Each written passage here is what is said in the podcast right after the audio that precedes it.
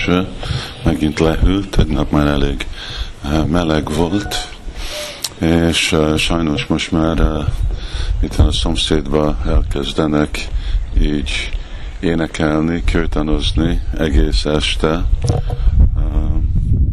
és azért mert én itt a háztetőn vagyok, minden, ami történik itt a Navedwipa, hallom,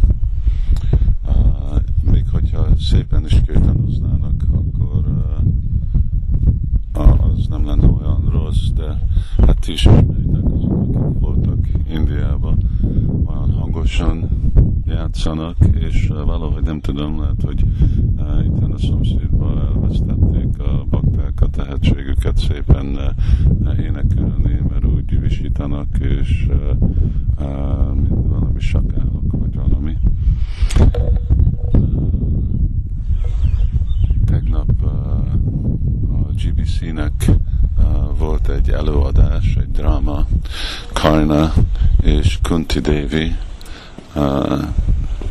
Ezt minden évben, amikor idejön Bhakti Marg Swami, aki Kanadának a GBC, ő akkor csatlakozott, mint amikor én, csak ő Torontóban, én meg Montrealban, és akkor ő az itteni levő uh, gurukulásokat uh, bevonja uh, egy drámába, amit uh, ír. Nagyon tehetséges, uh, egy uh, professzionális, azt hiszem táncoló volt, és a GVC gyűlések után és ebédidőben, akkor meg tanítja őket, és akkor csinál egy zene van vele, és beszéd, és, és szóval nagyon, nagyon jó van megszervezve, igazából meglepő, és még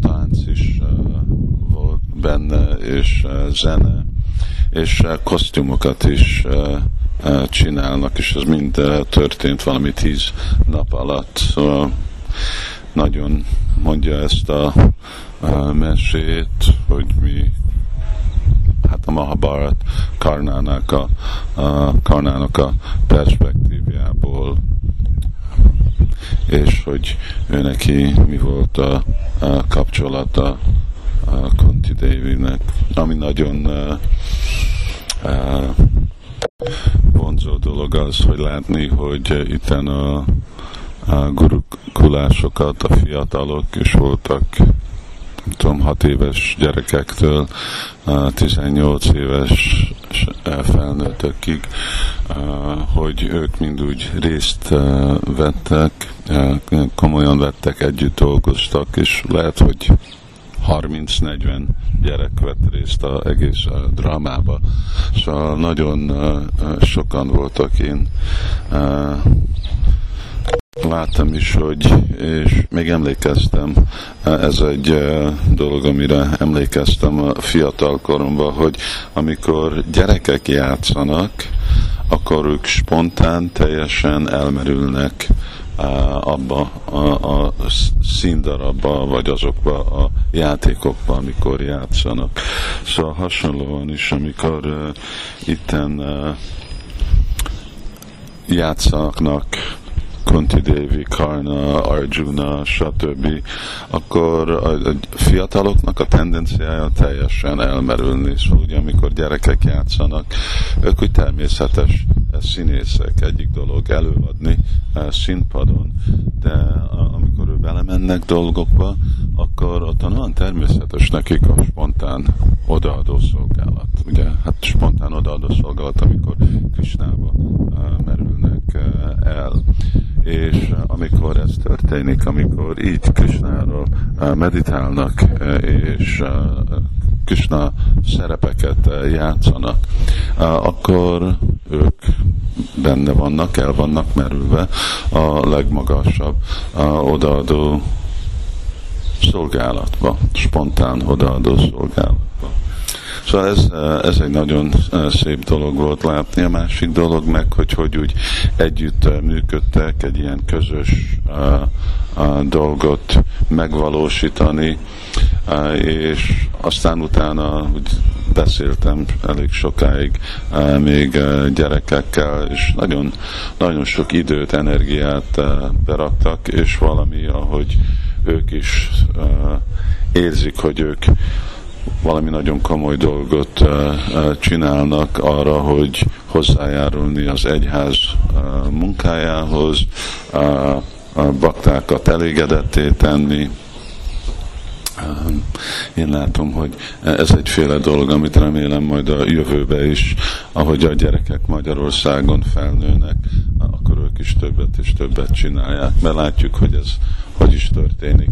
Ugye ott a farmon, ottan is mindig Ramayan és ilyen más dramákat játszanak a, a gyerekek.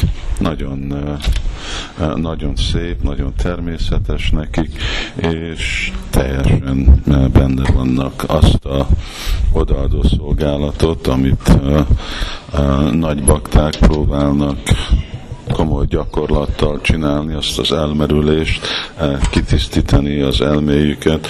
Eh, persze a gyerekek, főleg baktáknak a gyerekei, nekik nincsenek más szennyes dolgok az elméjükbe, és akkor, amikor ők elmerülnek abba, hogy én vagyok Rám, és én vagyok Lakshman, és én vagyok Hanuman, akkor ők el vannak merülve abba a odaadó szolgálatba.